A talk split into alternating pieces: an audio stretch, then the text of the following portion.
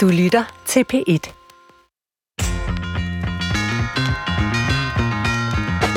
Nu leger vi, at jeg oplever symptomer på stress. Jeg sover dårligt, har en knude i brystet, har svært ved at koncentrere mig og er meget irritabel.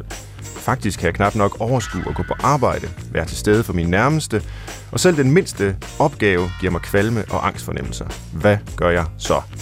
Søger jeg hjælp hos partneren, arbejdet, lægen, internettet eller hvad?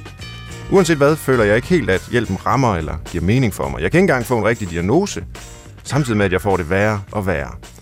Sådan ser virkeligheden ud for mange stressede danskere, og derfor øh, skal vi alle sammen finde hoved og hale i den her lidelse uden en diagnose, der er endt i en sundhedsøkonomi, hvor ingen har ret, men mange har meninger og bud på helbredelsen. Så velkommen til Brinkmanns Brix, der i dag skal handle om stress. Det var en mail fra en lytter, der fik os til at se nærmere på emnet stress. Og som lytteren Lars også selv skrev så, åh nej, ikke stress igen igen. Men han havde for nylig læst en bog med titlen Stress og eksistens af Mette Vesterager, der er filosof, og han skriver videre, vores lytter. Mette Vesterager har skrevet en anderledes bog om emnet, hvor hun gør op med, at stress er et individuelt ansvar. I bogen redegør hun for, at stress er et eksistentielt problem, forårsaget af den måde, vores samfund, institutioner og virksomheder fungerer på.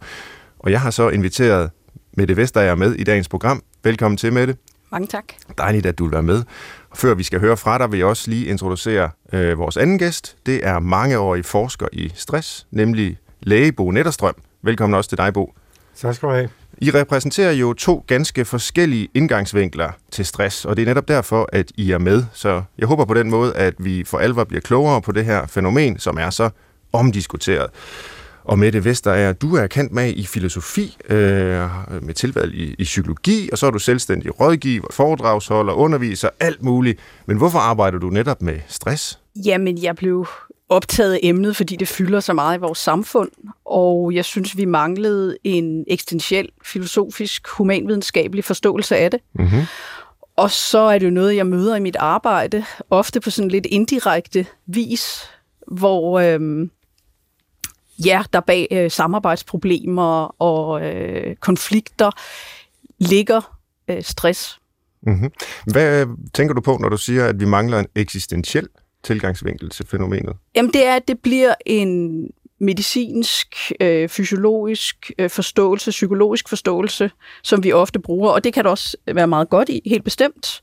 Øh, men jeg synes, vi manglede denne her øh, humanvidenskabelige tilgang, hvor vi øh, ser ud fra en menneskeforståelse, hvor mennesket bliver øh, set som forholdsvis et, sådan, et meningsskabende, øh, selvfortolkende individ. Mm-hmm. Og det mangler ligesom i, øh, i nogle af de andre forståelser, og det, at vi er indlejret i nogle strukturelle forhold, vi er indlejret i en social og kulturel verden. Mm-hmm. Og det er jo nogle af de områder, hvor man kan sige, vi adskiller os fra dyrene. Jo, jo, altså dyr er selvfølgelig også sociale. Jeg møder dem ikke så meget på Instagram, så der er ligesom nogle ting, der sådan er særskilt for mennesket. Og det synes jeg, det perspektiv har vi manglet rigtig meget. Også fordi, nu nævnte du nogle stresssymptomer mm. til at starte med, men noget af det, jeg synes, der er meget kendetegnet, kendetegnet for stress, det er, at mennesker oplever meningsløshed og fremmedgørelse, mm. og at de har svært ved at kende sig selv.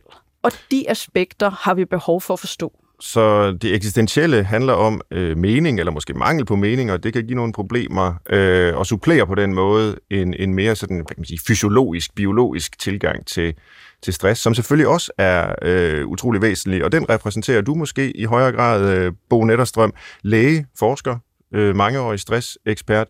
Hvis jeg nu stiller samme spørgsmål til dig, øh, jeg ved ikke, hvor længe siden det er, du har stillet dig selv det, men, men hvorfor, hvorfor har du egentlig valgt at beskæftige dig med stress? Det er en lang historie, der handlede om øh, buschauffører oprindeligt, når jeg kom til stykket, for jeg skulle egentlig have været børnelæge. Men jeg blev involveret i, i, i nogle undersøgelser i 70'erne omkring, jamen, hvorfor havde buschauffører så højt øh, sygefravær, og hvorfor døde de hyppigere af andre af blodprop i hjertet. Og øh, det var dengang helt mystisk for den medicinske verden, men vi understregede jo, at, at det var stress, det handlede om, og det var en forskning, som senere, eller nærmest samtidig i England og Sverige, øh, blev foretaget. Så, så der blev jeg hængende i den der øh, gade, der havde handlet om stress, og, og derfor svingede jeg over til en mere samfundsmedicinsk mm. måde at se tingene på. Hvornår er vi i, øh, i verdenshistorien på det her tidspunkt, du, du taler om? I 70'erne. I 70'erne, ja. Og så var jeg så heldig, at øh, jeg havde mulighed for at lave en stressklinik oppe i Hillerød, da jeg var ledende overlæge deroppe øh, i nullerne. Mm-hmm. Og den havde vi faktisk stor succes med, og, øh, og det har været det spor, jeg egentlig har kørt i sidenhen, med mere behandling af stress, kan man sige, fordi de der udredninger om, hvad stress kan gøre ved folk, dem, dem havde vi sådan set forladt, fordi det synes jeg sådan set, vi havde gjort godt nok, mm. set ud fra medicinsynsvinkel i hvert fald.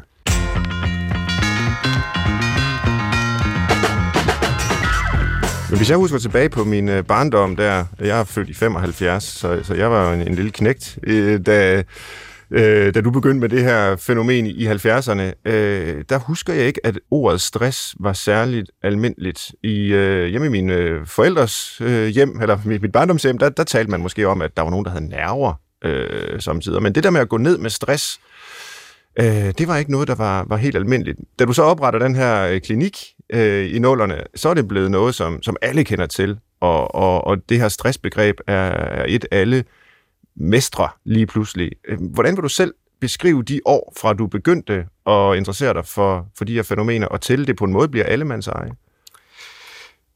Du har fuldstændig ret i, at øh, ordet stress brugte man ikke dengang, og specielt ikke i Jylland. øh, jo, men det var faktisk et Københavner-fænomen i starten. Øh, men nu har det jo bredt sig, så der er ikke nogen forskel på nordjyder og, og københavner, hvad det her angår. Heller ikke, heller ikke i forekomsten af stress, mm. som der jo også var dengang. Mm. Øh, dengang var det jo knyttet til øh, produktionsarbejde, natarbejde, mm. akkordarbejde og sådan noget. Og det har jo ændret sig totalt siden da. Øhm, men et er, hvordan man bruger ordet, et andet er, øh, skal vi sige, hvilken betydning det har i samfundet. Fordi der er jo masser af os, der går rundt og siger, at vi er stresset i det daglige, og det klarer vi jo så fint, når det kommer til stykket, hvis vi får sovet ordentligt om natten og i øvrigt har øh, nogle sociale ressourcer omkring os. Men, men, men der, hvor problemet opstår, og som jo har vist sig faktisk at være stigende, det har jo været, at der er folk, der i gåseøjne går ned med stress. Ja. Altså det vil sige, de kommer fra en stresset tilstand, øh, som de burde kunne klare, til at de ryger over i det, vi kalder en belastningstilstand, hvor deres funktionsniveau bliver enormt meget dårligere, sådan som du nævnte i starten, øh, ikke kan klare deres liv og har så mange symptomer og overvejer at holde fri fra arbejdet og, og sådan nogle ting. Og, og, og, og der har vi et problem, som vi jo så ikke engang rigtig kender omfanget af, når der kommer til stykket. Og der er det måske bare min øh, fordom, men nu kan jeg så afprøve det, når vi vender tilbage til øh, de her spørgsmål øh, om, om det større samfundsmæssige perspektiv senere. Men, men mit indtryk er i hvert fald, øh, at det at gå ned med stress, altså det er noget, man begynder at gøre relativt sent. Og det er jo ikke, fordi folk ikke har haft det vanskeligt, øh, også i 70'erne og, og 80'erne. Men, men jeg husker ikke, at det var noget, som mine forældres øh, mine forældre selv, eller deres øh, bekendte, eller familiemedlemmer øh, oplevede. Og i dag, så tror jeg, det øh, er noget, vi, vi alle sammen enten selv har prøvet, eller kender nogen, der har været udsat for. Så, øh, og du har fuldstændig ret i, at vi brugte nogle andre ord om det. Mm. Og hvis du ser tilbage i historien, så har vi jo altid haft en eller anden betegnelse for sådan noget. Mm. Det hedder have dårlige nerver, som du sagde ja. før. Ikke? Det hed det også i min barndom. Øh, øh, før i tiden, øh, der kaldte man det noget helt andet. Øh, og, og selv sådan nogle stressende øh, oplevelser, som for eksempel soldater ude for, havde jo i gamle dage granatschok og sådan noget. Ikke? Ja. Nu hedder det PTSD. Øh, og sådan har sproget udviklet sig. Øh, det, jeg synes, der er lidt vigtigt i den her sammenhæng, det er, at vi skal slå fast, at stress er ikke nogen sygdom, men det kan være ubehageligt.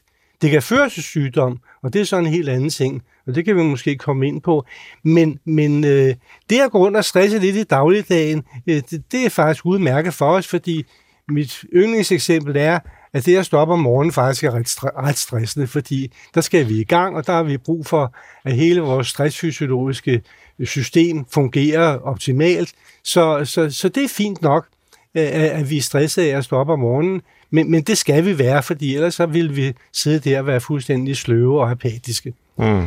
Kan, du, kan du definere, Bo, nu går over til dig om, om lidt med det og høre dine perspektiver, men kan du definere stress sådan rent videnskabeligt fra dit øh, medicinske perspektiv? Øh, er, er der en standarddefinition på fænomenet, eller er det så diffust, øh, at man ikke kan sige, her er de nødvendige og tilstrækkelige betingelser for, at vi i et menneskes liv vil tale om stress? Øh, rent fysiologisk er det ret enkelt. Og jeg, jeg, jeg bliver altid irriteret over, at folk synes, det er, er så svært, at der er så mange definitioner. Mm. Fordi øh, det, der jo, det, der jo sker, det er, at øh, du bliver udsat for en eller anden belastning, og den kan du så opleve eller ikke opleve. En virusinfektion er en belastning, som du ikke oplever, før du bliver syg af den. Det stresser kroppen enormt. Når du øh, løber dig en tur, så stresser du også kroppen. Når du bliver udsat for noget ubehageligt, at nogen generer dig, eller du synes, du har alt for meget at lave, så bliver du også stresset af det. Og det sætter nogle fysiologiske processer i gang, som er ganske hensigtsmæssige. Øh, du stimulerer dit øh, sympatiske nervesystem til at give dig op, så du får noget mere blod ud i kroppen, og det er jo hensigtsmæssigt. Du stimulerer nogle hormoner, for eksempel kortisol, der gør, at du får mere energi ud i kroppen, og det er også hensigtsmæssigt. Så alle de her øh, basale fysiologiske øh, mekanismer, øh, det er egentlig stressens natur, som er fint i nogle få timer, men som vi har svært ved at klare, hvis vi overskrider den her tidsgrænse, og vi i mange timer er udsat for de, de her fysiologiske reaktioner, mm-hmm. så er det i gåsøjne bivirkninger, der kommer. Er du enig i det, øh, Mette Vester, at det i udgangspunktet er en, øh, en gavnlig, produktiv tilstand, som kroppen kommer i, og det mere er øh, den kvantitative øh, belastning, altså tidsrummet, øh, der er afgørende for, om, om det bliver et problem for os? Jeg er enig i, at vi kan se stress som en belastningstilstand eller belastningsreaktioner. Det tror jeg, det er en definition, som gælder på tværs af fagområder. Men jeg synes, vi skal øh, passe lidt på med at øh, tale om, hvor, altså i hvert fald for rigtig mange mennesker, så er de ikke i nærheden af at være der, hvor det er gavnligt for dem. Altså, så det er fint nok at sige, at det er, det er en normal reaktion, øh, fordi det er det jo sådan set, det er, øh, vil jeg også sige ud fra et eksistentielt perspektiv.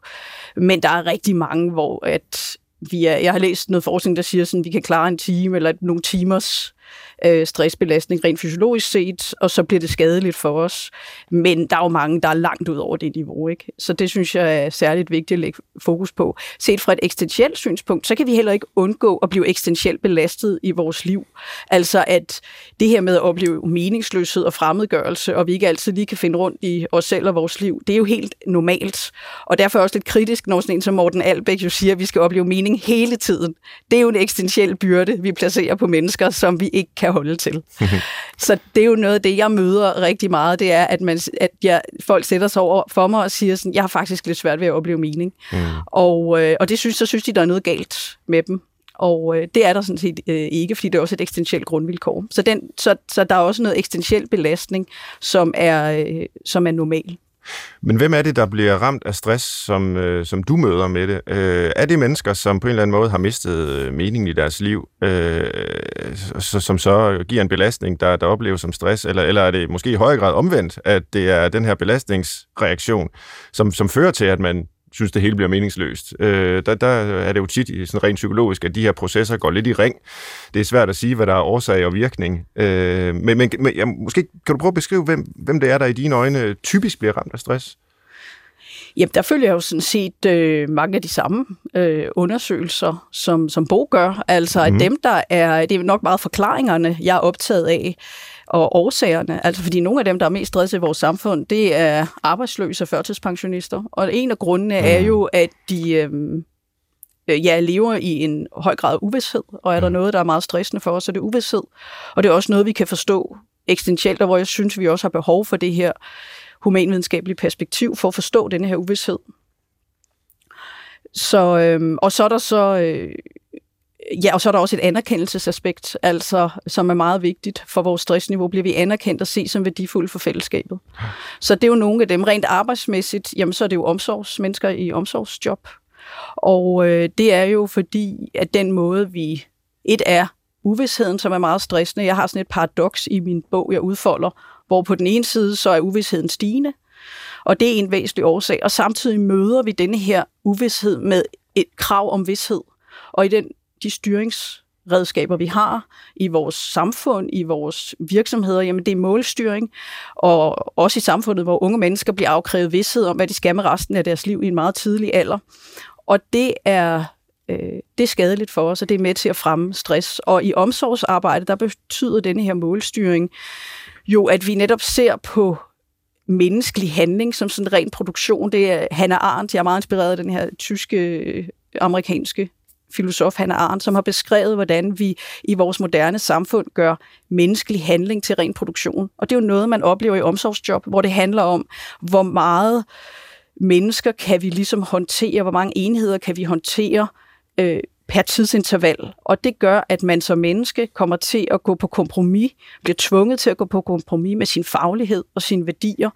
Og der ser den her moralske stress som meget øh, væsentlig. Mm. Og det ser jeg også uden for omsorgsjob. Altså, at der er mennesker, der oplever, en mellemleder, der øh, oplever, at de øh, skal afskede en medarbejder, skal afskede, når men vi havde en, der var stressramt for lidt tid siden. Øh, vedkommende ryger i næste afskedelsesrunde og har nogle dårlige, dårlige samvittigheder over at behandle Morals, mennesker på den måde. Moralsk stress, siger du. Øh, det, det må du gerne prøve at uddybe. Det synes jeg er et spændende begreb. Er det simpelthen øh, det, at man, nu forenkler jeg det måske lidt rigeligt, men ikke, det er ikke muligt øh, for en at være et, et godt og ordentligt menneske? Øh, fordi man bliver bedt om at gøre noget, øh, som man på en eller anden måde oplever som i modsætning til ens grundværdier. Eller sådan. Er, er det det, der skal forstås? Ja, ja. Og, altså, man, øh, og det er udbredt? Øh... Det er udbredt, øh, særligt jo blandt øh, sådan omsorgs øh, okay. arbejdere. Ja. Og men, så... jo, men også generelt, øh, vil jeg sige, i vores samfund. Jeg synes også, det var interessant, hvad du sagde først, øhm, og det husker jeg også fra min øh, studietid, da vi læste øh, arbejds- og organisationspsykologi, så læste vi først alle statistikkerne for, hvor, hvor mange mennesker, der, der oplever stressreaktioner i deres arbejdsliv. Og så bagefter kunne vi læse om, at de mennesker, der i virkeligheden oplever mest stress, det er dem, der slet ikke har et arbejde. Altså det er de arbejdsløse. Så vi bliver stresset af at have et arbejde, og vi bliver endnu mere stresset af ikke at have et arbejde. Og det blev sådan lidt en stående joke øh, blandt os studerende, kan jeg huske, at jamen altså, hvad, hvad, hvad, hvad, hvad pokker skal man så? Og nu er det selvfølgelig øh, sådan lidt øh, absurd udlagt på den måde, men, men Bo Netterstrøm, øh, hvad er din forklaring på? Det, det, jeg synes nemlig, det er et vigtigt øh, spørgsmål, fordi det er tit af dem, der går ned med stress som en del af deres arbejde, vi fokuserer på. Øh, det er jo sådan en produktiv kraft i samfundet, de skal tilbage og, og præstere. Men i virkeligheden er det en gruppe, der oplever allermest stress, de arbejdsløse. Hvad er øh, forklaringen på det, Bo? Og man kan ikke undgå at tænke på Jakob Havgård i den her sammenhæng, fordi øh, han har jo fuldstændig ret i, at hvis, hvis arbejdet er så godt, så giv det til de syge.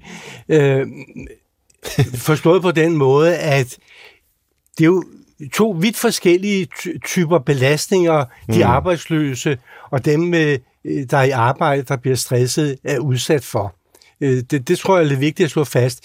Det er også en helt anden belastning, de unge piger, som i den grad er stresset nogle stunder, er udsat for, end, end dem, der øh, har meget omsorgsarbejde, som, øh, som, som jo viser sig, og det synes jeg er interessant, at der er sket den udvikling i samfundet, at det er dem, det er folk, der skal, om man så må sige, sørge for, at andre mennesker har det godt, der bliver stresset. Mm. Fordi de jo netop, som er lige er nævnt, øh, bliver sat i en anden form for produktionsvirksomhed, der skal sørge for, at øh, folkeskoleeleverne nu har det godt, at patienterne på sygehusene har det godt, at fru Jensen som hjemmehjælperen skal, skal, skal, servicere, har det godt.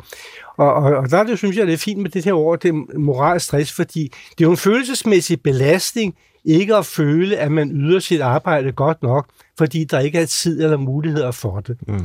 Og, og, og det øh, bliver jo mere og mere, skal vi sige, følelsesmæssige belastninger, der gør, at vi bliver stresset, frem for i gåsøjne gamle dage, hvor det var øh, meget arbejde, eller hurtigt arbejde, eller sådan nogle ting, som gjorde, at folk var stresset.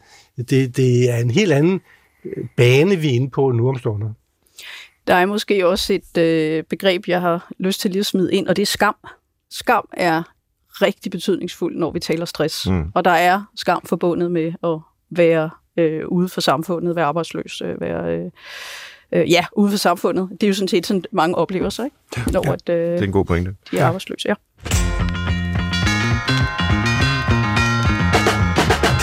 Du lytter til Brinkmanns Brix på P1, hvor jeg i dag vil prøve at give jer, kære lyttere, nogle svar på, hvad stress er, og hvordan det ifølge videnskaben giver mening at forholde sig til det.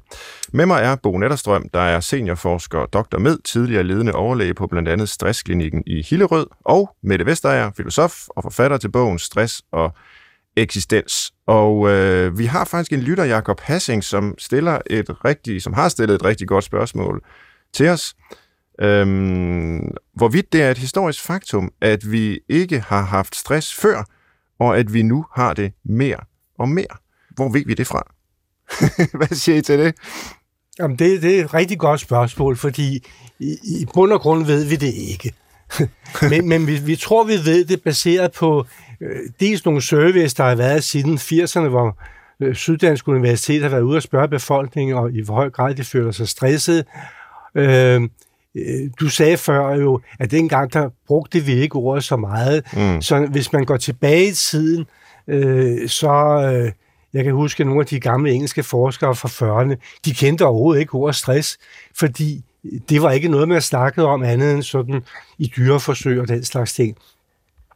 Men folk har jo altid været belastet, mm. men, men som jeg ser det, så er der jo sket den udvikling i samfundet, øh, som Mette er meget inde på, at hvor øh, vi tidligere kørte sådan rimelig strikt efter en, en form for, skal vi sige, karriereforløb, lige fra folkeskolen, øh, så, blev du, øh, så blev du, kom du i lære som tømmer, og så fik du et arbejde som tømmer, og så arbejdede du med det.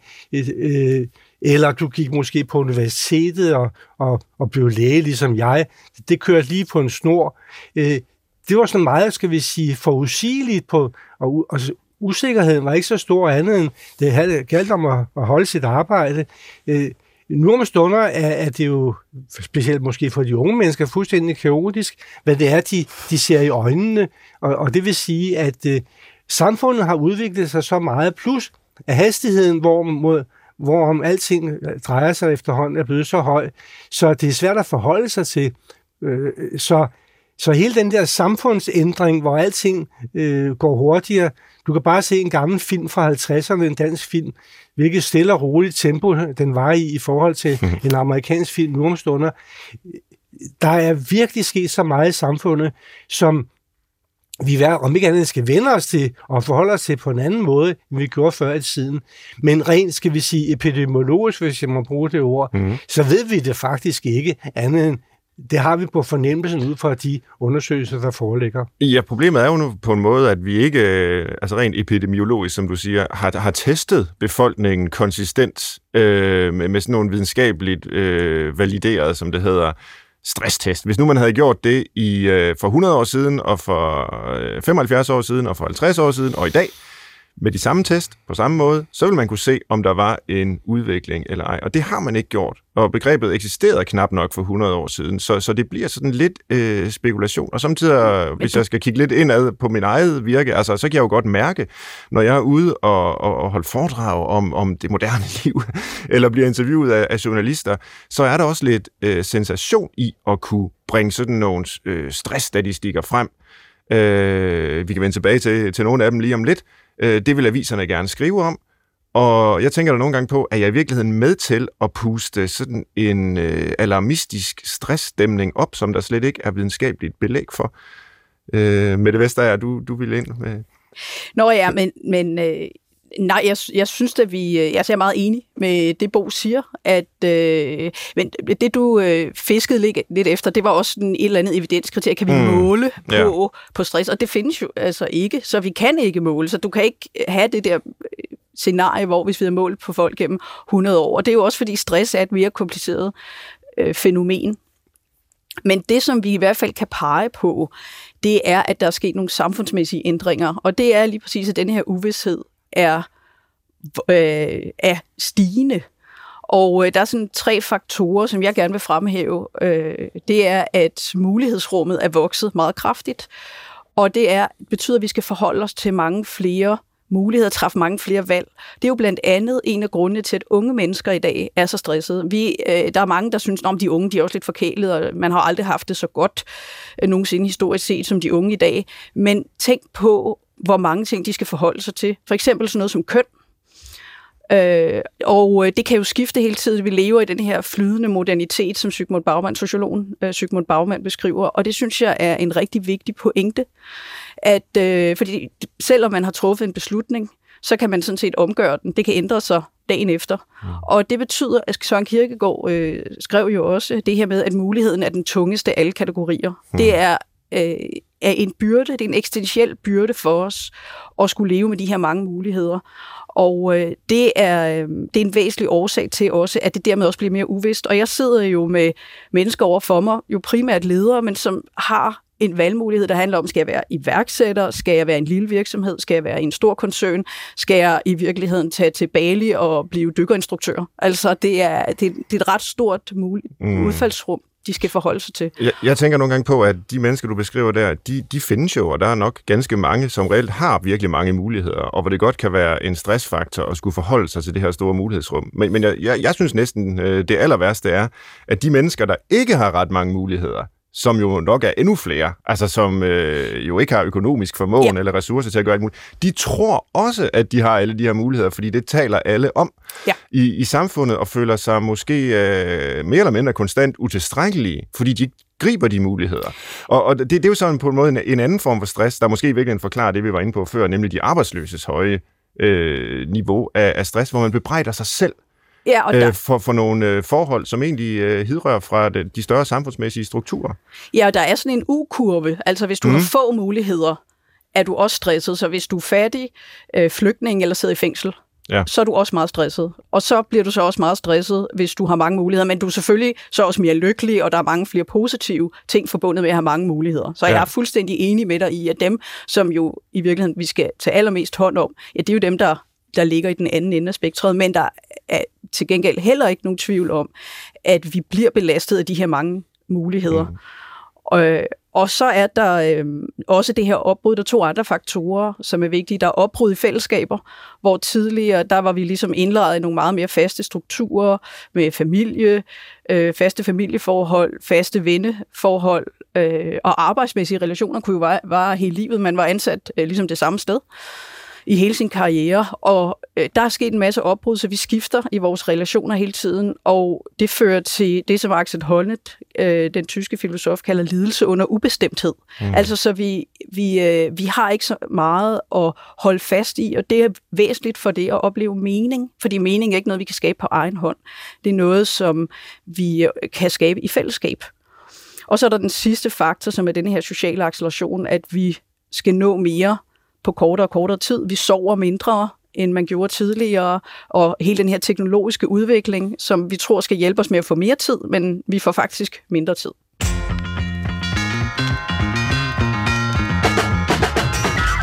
Min producer på programmet, Christoffer Heide, der er en lytter mere, som har skrevet... Ja, vi, øh, vi opfordrede jo lyttere til at skrive ind med historier, hvor de simpelthen har oplevet stress. Trine Stefansen, som er social- og sundhedshjælper, har øh, skrevet en historie ind, hvor vi hvor hun dykker ligesom ned i symptomerne. Fordi nu har vi snakket lidt om det her med årsager og mening osv., men det her det, det er en ret god beskrivelse af, hvordan det øh, føles for rigtig mange danskere, der sidder i saksen, så at sige. Og nu får jeg lige en lille øh, beskrivelse her fra øh, Trine Stefansens lille blog, som hun har skrevet, der hedder Ud af stress. Min tur de stress begyndte for alvor i 2017, set i bagklogskabens lys, måske allerede en del år tidligere. De første tegn var opkast og kvalme, hjertebanken, svimmelhed, hovedpine og hurtigt til at blive vred. Jeg troede, det var en virus og meldte mig syg nogle dage, hvorefter det faktisk gik lidt bedre, indtil næste gang og næste gang. Fik taget blodprøver, fik tjekket hjerterytme, var overbevist om, det var fysisk. Tallene så nogenlunde ud. Mit stofskifte var lidt i den lave ende, men ikke nok til, at de ville give mig medicin på det tidspunkt.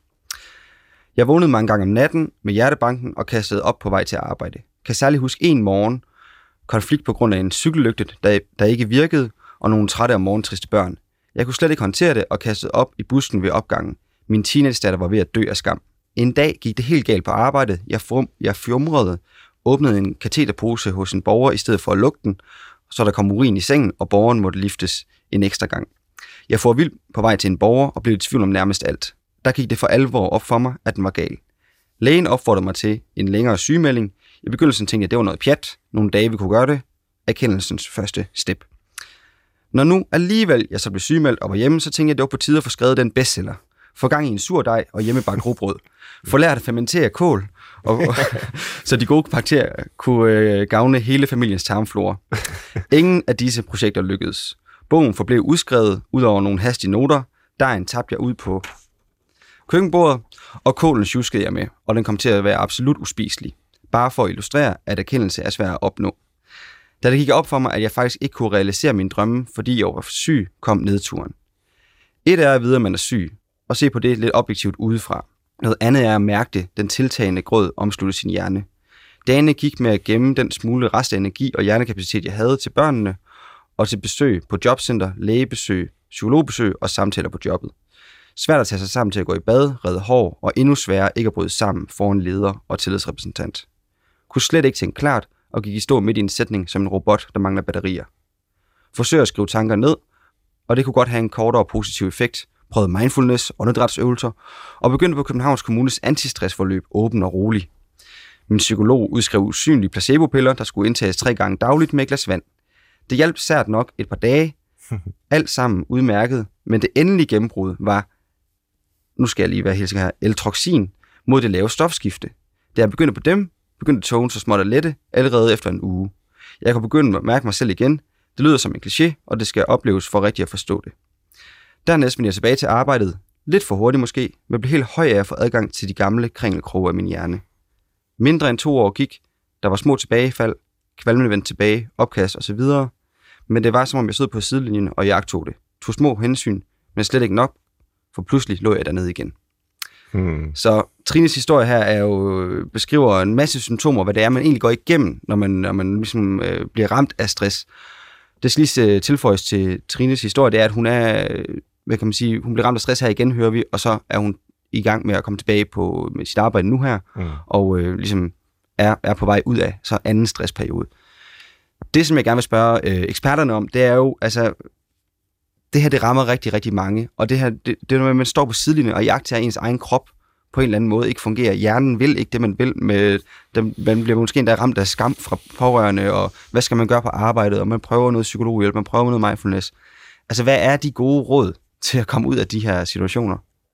Ja, det er jo lidt broet historie, fordi øh, der skete jo blandt andet det, at øh, der var pludselig eltroxin på banen. Det vil sige, at øh, der har været noget med det lave stofskifte, og, og det er jo lidt vigtigt, at, øh, at man bliver udredt ordentligt medicinsk. Øh, det er den ene ting. Men i den her sådan sag her, der vil jeg da interessere mig stærkt for, jamen, hvad er der sket hen på det der arbejde, og hvad, hvad sker der i øvrigt i dit liv, siden at, at du til synligheden har været velfungerende tidligere, og så pludselig i godsøjen går ned med stress, med alle de her symptomer. Fordi der er det jo meget godt at have mindfulness og så videre, men hvis man ikke gør noget grundlæggende ved det, der er den årsagssammenhæng, årsagsfaktoren til, at man bliver stresset, så hjælper det jo ikke noget at komme tilbage på arbejde, selvom man føler, at man havde lidt bedre. Men er det, er det så simpelt, at, at det simpelthen bare handler om at fjerne de her belastningselementer øh, i ens liv? Altså fordi, at når man er kan man sige, i, i, i grøden her, og, altså, så er det jo svært at se, så, lige lokalisere, når det er min... Øh, ja, cykeltur til arbejde, eller det er min øh, mellemleder, der er irriterende, eller hvad, hvad altså det er jo... Jamen, det, jamen, det, er jo, det er jo en blanding her, fordi, men, men, men øh, for det første skal hun jo forstå, hvad det handler om, men, men det er den ene side af sagen, men hvis man ikke, skal vi sige, griber om nældens råd, så, øh, så kan det være lige meget med al den der symptombehandling, som jeg vil kalde meget det, hun er blevet udsat for, trods alt. Ja, det er vel en ret øh, almindelig reaktion, det her med, at man prøver at lave sig selv om. Hvis man oplever belastninger, så må det være, fordi man skal være bedre i stand til at være i nuet gennem noget mindfulness, man skal tænke mere positivt med et eller andet øh, psykologisk øh, koncept, eller man skal lave noget fermenteret kål, så man får en bedre tarmflora, eller altså alle de her quick fix løsninger, som laver om på systemet hos en selv, hvad enten det er det fysiologiske eller det psykologiske. Der synes jeg, det er væsentligt, hvad du øh, er inde på her i dit svar, øh, Bo øh, Netterstrøm, at, at jamen, hvis ikke man ændrer de betingelser, man er under, øh, så forbliver det her symptombehandling. Og, og i værste fald betyder det jo, kan man sige, at man måske kan holde det ud lidt længere, men så for alvor går ned på et tidspunkt, når systemet helt sætter ud. Og det, det er måske det, der er øh, sket for, for, for Trine her, siden hun øh, øh til synligheden desværre har sådan tilbagevendende øh, anfald, hvis man skal kalde dem det, af alvorligt Ja, så vil jeg, hurtigt, jeg vil hurtigt lige indskyde, Ja. nu kan Trine jo ikke svare Nej, på, hvad der, hvad der præcis. ligesom er. Nej, nej. Nu har vi taget det her skriftlige øh, med, så, så, så, så det kan vi selvfølgelig, men det, vi giver det selvfølgelig videre til, Ja. ja. øh, til Trine, når hun forhåbentlig lytter med her, men øh, Men det er Ja. jo også øh, noget af det, som jeg er meget optaget af, lige præcis også det, som, øh, som Bo siger, og at jeg møder jo faktisk nogle mennesker, som har været igennem et tidligere stressforløb, og så har de lært noget øh, meditation, og øh, ja, så kommer de, øh, men så falder de ligesom, øh, bliver stresset igen, bliver ramt af det, og noget af det, der er så vigtigt, det er at få øje på de strukturer, som de er indlejet i. Hvad er det for en opgave, du er stillet på arbejde? Hvad er det for nogle muligheder, du har for at løse den opgave? Og når man får kigget lidt på det, så finder man jo faktisk ret tit ud af, øh, at Øh, sådan i samarbejde, at øh, jamen det er i virkeligheden, man er stillet en umulighedsopgave, som jeg kalder det i min bog. Ikke? Og det er der rigtig mange, der er. De er stillet en opgave, som de ikke har mulighederne for at løse. Plus at der så også er de sociale normer, altså øh, som også er vigtigt. Jamen, hvordan er det, man taler om arbejdet? Jamen, her griner vi af, at vi har 37 timers arbejdsuge, hører jeg så. Og så bliver det jo tydeligere og tydeligere, jamen her er ligesom nogle øh, strukturer og en kultur, der, der gør, at man bliver stresset. Og det er så vigtigt at, at tale om det med individet, fordi individet netop tror, at det selv er årsag, og det fører til skam, og det får sådan en negativ spiral, som gør problemet værre. Så skam er jo meget på spil her, tænker jeg. Altså at den der, i, i den der manglende erkendelse. Nå, men så kan jeg også lige få skrevet den her bog. Ikke? Altså, øh, fordi man grundlæggende ikke vil erkende. Jeg har også en case i min bog, der hedder Jeg har ikke stress, jeg er ikke sådan en svagpisser. Med en direktør, der udtaler det, som netop ikke vil, øh, vil erkende. Han har nogle symptomer, og jeg siger også, har du været ved lægen og fået målt dit blodtryk? Og jo, det var også for højt og sådan noget. Men stadigvæk, så er det sådan, ah, det er jo bare lige en periode. Ikke? Men hvad er så egentlig det gode øh, råd til folk? Øh, og det er det, jeg er meget interesseret i selv også, fordi jeg, jeg, jeg, jeg vil jo gerne med, med mit eget virke og med den her udsendelse, så vidt det er muligt pege på netop de strukturelle, samfundsmæssige, øh, historiske osv. forudsætninger for vores liv og vores psykologi. Øh, og så bliver jeg tit spurgt om, jamen dem kan vi jo ikke ændre på, de forudsætninger. Det er jo bare vilkår. Det vi kan ændre på, det er, hvordan vi selv øh, måske ikke har det, men tager det, som det tit bliver sagt, det er, altså, hvor, hvor man skal arbejde med sig selv, når vi nu ikke kan arbejde med, med, med vilkårene. Og det er der vel på en eller anden måde noget rigtigt i, hvor, hvor sørgeligt det end er. Det er langt øh, nemmere umiddelbart at forsøge at ændre sig selv, end det er at ændre de vilkår, man lever og arbejder under. Ja, men der er ligesom to aspekter af det. For det første, bare det at få øje på de strukturer, man er indlejret i. At, at man faktisk får øh, klarhed over, jamen det er i virkeligheden nogle urimelige vilkår, som jeg er stillet. Mm. Og, øh, og der er gode grunde til, at man bliver syg eller bliver stresset. Det, øh, det er vigtigt. Og så er der den anden del, at ja, vi har et samfund, med, hvor der er større uvidshed, og der er højere tempo og så videre, større mulighedsrum, men der er også nogle modstrømninger. Og det har der sådan set også altid været historisk set. Altså i 1800-tallet, der var det populært at gå med skildpadder på de parisiske boulevarder, for ligesom at signalere langsom luksus, ikke? Altså, og, det, og det findes jo også i dag med slow øh, living, øh, forskellige koncepter. Så der er ligesom nogle mungstrømninger, Der er også, man ser øh, kollektiver vokse frem, øh, arbejdsfællesskaber osv. Så, videre. så der er også nogle modstrømninger, så det er vigtigt at få øje på det og søge i sine relationer andre mennesker, der ligesom kan forstærke nogle af de her aspekter. Men jeg vil godt lige øh, tilføje til den her øh, udmærkede historie med om, om Trine, at der er jo flere ting i det også. Øh, dels er der, at øh, hun har jo ikke fået en ordentlig behandling. Øh, og, og, hvis, og Trine, hun øh, kan måske gå ind på nettet og prøve på at finde et eller andet. Og der er jo et kæmpe gråt marked for folk, der tilbyder alt muligt med mindfulness og lidt samtale her og der og så videre, uden rigtig at, at gå til bidet, som jeg gerne egentlig ville, på, for at finde ud af, jamen, hvad er det for en årsag, der er til, at Trine har fået det sådan. Og det andet er så det tidsmæssige.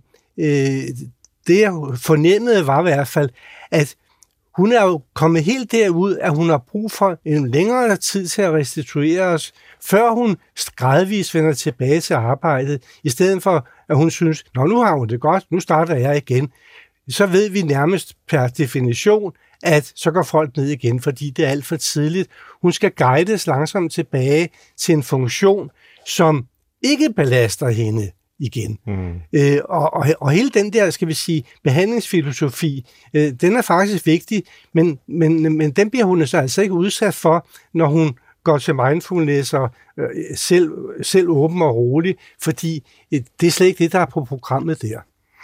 Jeg kunne tænke mig lige at måske dreje diskussionen en lille smule fra de her øh, meget alvorlige øh, tilfælde, som, som lytteren øh, Trine, til den mere sådan almene form for stress, hvor, hvor det måske ikke bliver sådan øh, decideret sygdom, vi taler om, men, men i højere grad en mild form for psykisk forkølelse, øh, måske med influenza-lignende symptomer, hvad vi nu skal kalde det, men, men ikke noget, man for alvor øh, bliver, bliver syg af, nødvendigvis. Og, og mit spørgsmål er lidt, om vi med vores nuværende stressbegreb kommer til at blande de to øh, slags tilstande sammen, altså de meget alvorlige med de helt almindelige Øh, hvis jeg, jeg som forberedelse til det her læste jeg en del af undersøgelser, øh, som der var rigtig mange af, der prøver at øh, finde ud af, hvor mange mennesker, der faktisk har stress.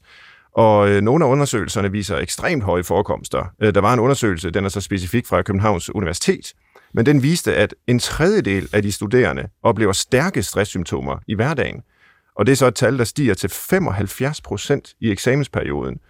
Øh, og, og de taler om det som symptomer. Altså, de bruger et lægefagligt øh, vokabular til at beskrive det her, som man må, altså med far for at lyde som en gammel øh, øh, kyniker, altså må formode er en fuldstændig almindelig øh, tilstand at være i, når man skal til eksamen. Altså, så er man nervøs, ja. øh, og man sover dårligt om natten, og, og, og det er der jo ikke noget, noget sygeligt ved. Øh, men hvis vi går til måske mere anerkendte undersøgelser, den nationale sundhedsprofil, som jo er sådan en, en, en, en officiel kilde til, hvordan det står til med danskernes sundhed, både øh, fysisk og psykisk, jamen så viste den seneste udgave af den, at 25 procent af befolkningen har det højst målbare stressniveau. Øh, øh, og de unge kvinder i alderen 16-24, øh, vi har tidligere nævnt dem, øh, der var det over 40 procent, der har det højeste målbare stressniveau. Og så er det, man begynder, eller jeg begynder i hvert fald at spørge, ah, men kan det virkelig være rigtigt? Altså, at næsten halvdelen af alle unge, unge kvinder er så stressede, at en fjerdedel af befolkningen er det, at en tredjedel af studerende på landets største universitet er det, og, og så videre. Altså, kan, kan I følge øh, min, min bekymring for, at vi måske kommer til med den her slags tal øh, at blande de alvorlige tilfælde, som selvfølgelig desværre findes, øh, vi har lige hørt fra, fra en af dem, blande dem sammen med, med, med, med almindelig nervøsitet og, og travlhed og den slags? Jamen det, det er helt klart, at der, må, der er en skillen. Fordi ved de der surveys, der må man gå ud og spurgt, om folk er nervøse og stressede, og hvor tit det er det. Mm. Og du har jo helt ret i, altså op til eksamen, hvis man ikke er nervøs og stresset, så er der noget galt med en.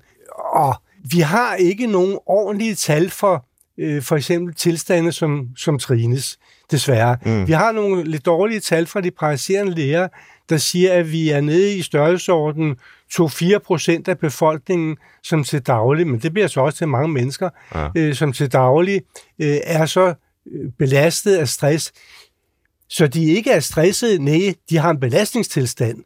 Altså, de er fungerer som syge, fordi de har alle de her symptomer, de nu har. Øh, Øh, det er nok dernede omkring, vi er, men vi har faktisk ikke nogen ordentligt tal.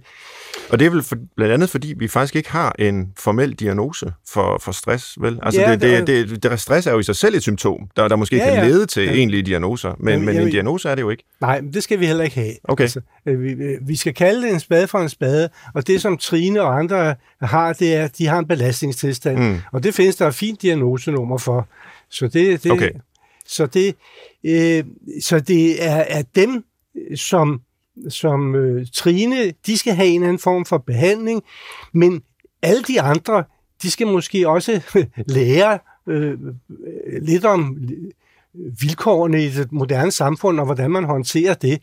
Og jeg, jeg, jeg har da faktisk foreslået, at man skal da lære om stress, og hvordan man kan, kan bære sig ud i samfundet i skolen, allerede i folkeskolen, så at, øh, at man er bedre klædt på til, jeg har set alt for mange unge mennesker, som jeg har haft som patienter, som kommer ud, er blevet kø, kølet lidt hen ad vejen, og så pludselig så kommer virkeligheden, og der er en boss, der siger bøge til dem, og så bryder de hele sammen, fordi de er ikke vant til modstand. Ja. Og, og, og det tror jeg, vi, skal lære, måske ikke på den hårde måde, men vi skal lære, altså der er andre måder at, at komme igennem livet på.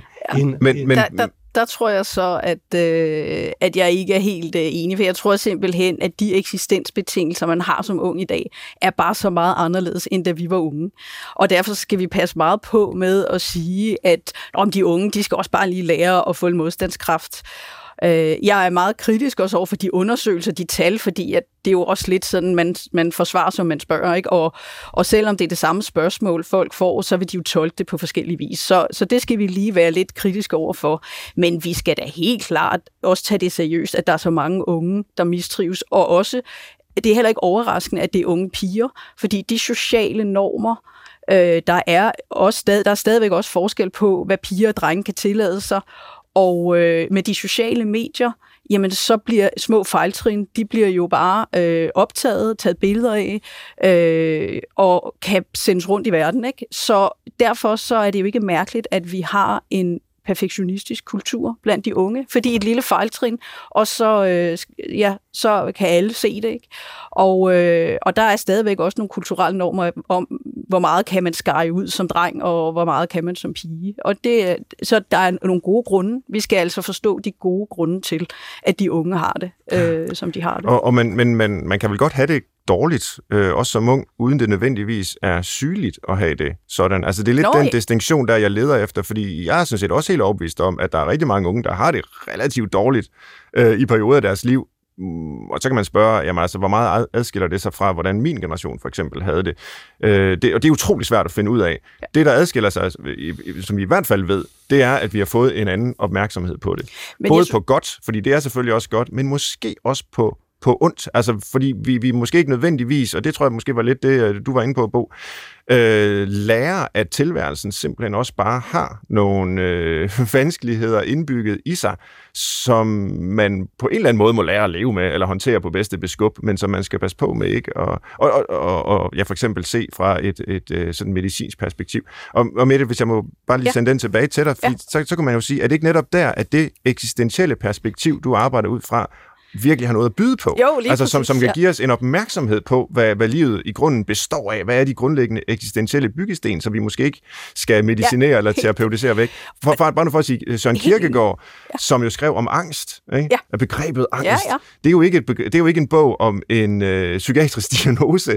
Øh, de findes jo, men, men det er en bog om, hvordan øh, angst er en åndelig tilstand, der, der, der åbner op for nogle tilværelsesmuligheder også. Ikke? Og, og tilsvarende, når han skriver om fortvivlelse, så er det jo tæt på det, vi taler om som depression situation. Men, men, ja. men, men det er måske vigtigt netop at holde de to adskilt, ja. og det er det, jeg frygter, at vi øh, mister sansen for med det her altomfattende stressbegreb, som bare putter det hele ned i samme kategori. Men der er jeg jo fuldstændig enig med dig, fordi vi skal jo netop ikke sygeliggøre det. Mm. Ikke? Men det er bare ikke ens betydning, at vi ikke skal tage det seriøst. Nej, nej. Øh, men det netop er beskrevet rigtig godt. Det her med angsten, det er jo også lige præcis det med at stå med de mange muligheder. Man skal træffe nogle valg øh, som kan være øh, en eksistentiel byrde, og den her fortvivlelse med, at man ikke, øh, altså man, man vil ikke være den, man er. Mm. Og det tror jeg er meget genkendeligt i virkeligheden for, for mange. Og det er også noget, som vi, vi oplever, og som jo også Kierkegaard beskriver som en almen tilstand. Og det skal vi også huske øh, at have med. Så vi skal, altså jeg er jo, øh, plejer også at tale mig lidt op i forhold til sådan Nelson Mandela. Han siger, at øh, jamen, enten så vinder jeg, eller også så lærer jeg. Og hvor jeg siger, nej, vi mister os bare. Vi oplever tab i vores liv, og det er et del af det at være menneske. Og det taler vi ikke særlig øh, meget om, men det skulle vi øh, nok til at gøre lidt mere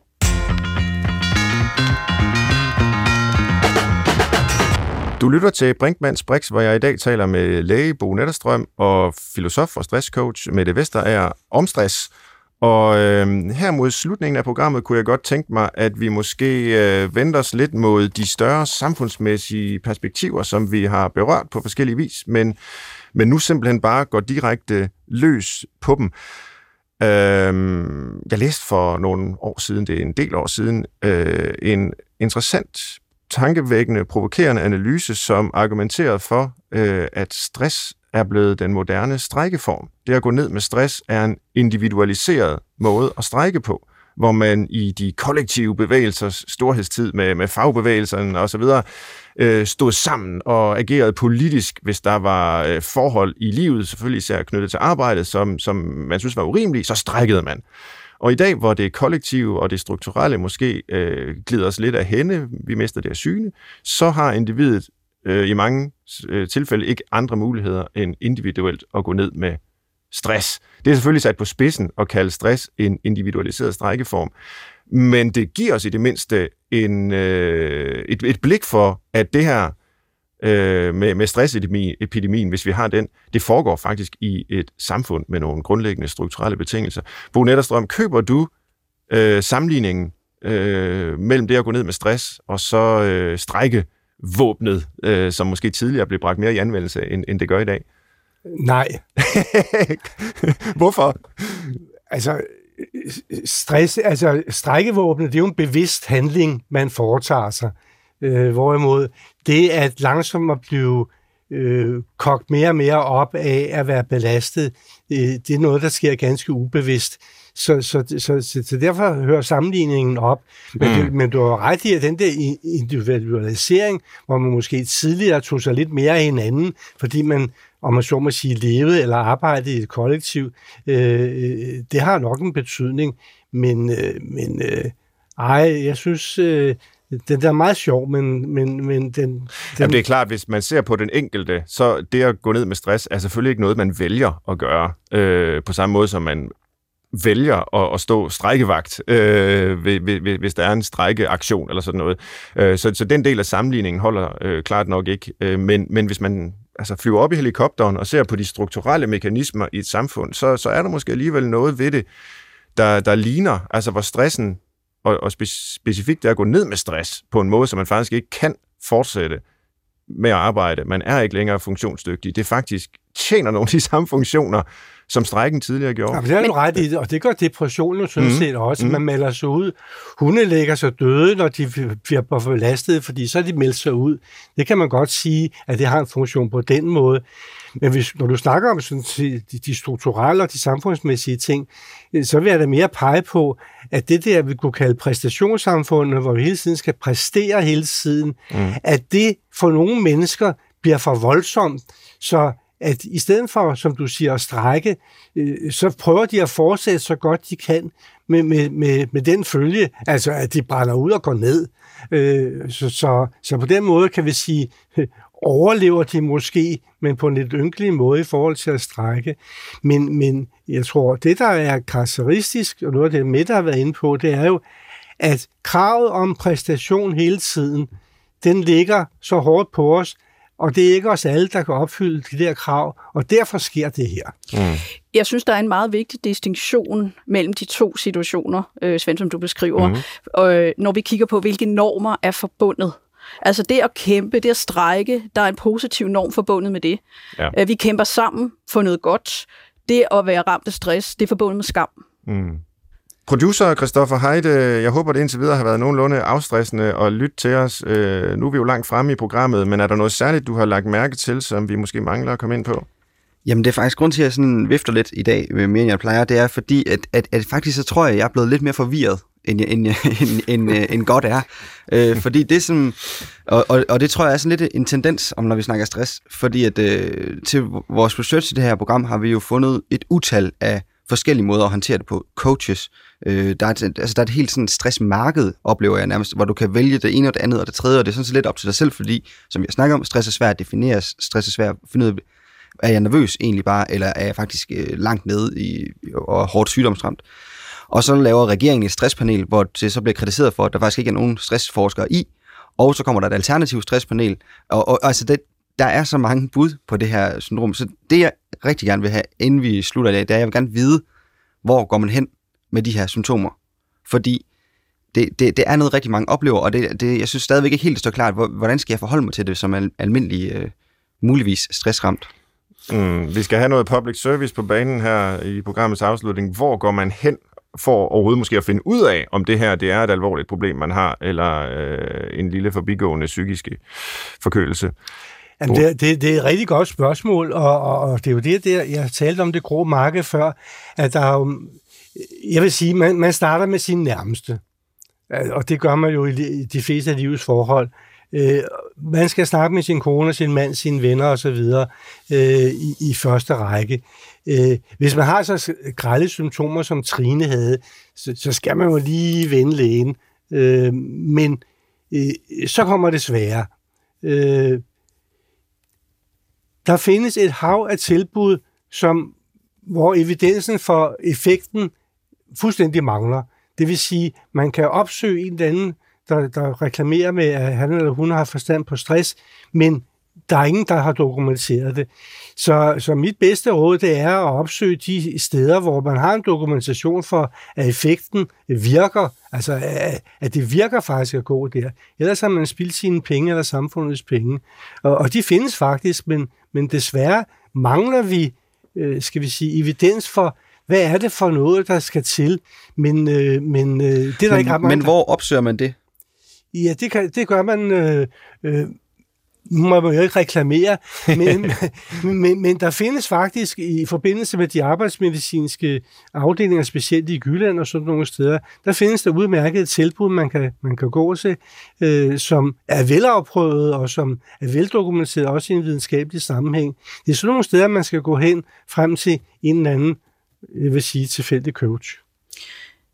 Ja, altså jeg vil også sige, at man skal sørge for, og, altså man skal ikke nødvendigvis bare tale med en, altså fordi det kan være vigtigt at have en læge indover, øh, og det kan være vigtigt at have en, der, der ved noget øh, om de psykologiske aspekter og de eksistentielle aspekter, lidt afhængig af også, hvordan man har det, men der, hvor man måske skal holde sig væk, det er dem, der udbyder øh, sådan coaching garanteret stressfri på fem samtaler, eller den slags. Der øh, tror jeg, at øh, der skal man holde sig væk. Og jeg tror, en, en af grundene til, at denne her store fremkomst også øh, af forskellige mennesker, der arbejder med stress, det er, at øh, vi har den her individualiserede forståelse af mennesket som sådan selvberoende væsen. Når ja, men jeg er selv menneske, og jeg har måske også selv haft stress, er der nogen, der siger, nu, er jeg, nu ved jeg noget om det. Så øh, at, og der mangler vi ligesom at tale mere om, jamen mennesket vi forstå som det her øh, væsen, der ligesom er, er indlejret i nogle strukturer. Og det skal man have blik for. Hvis ikke man har det, så, øh, så skal man nok passe lidt på, hvad man, øh, hvad man siger om det.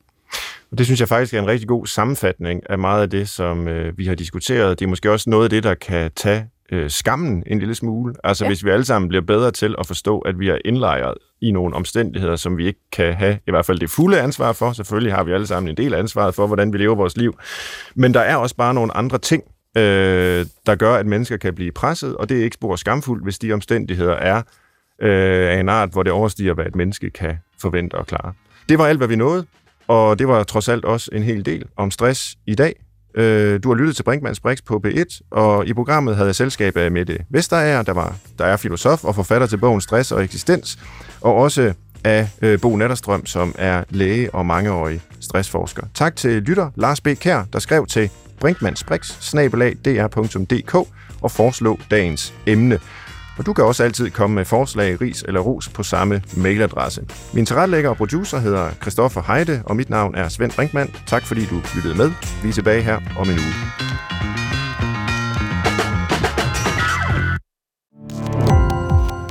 Gå på opdagelse i alle DR's podcast og radioprogrammer. I appen DR Lyd.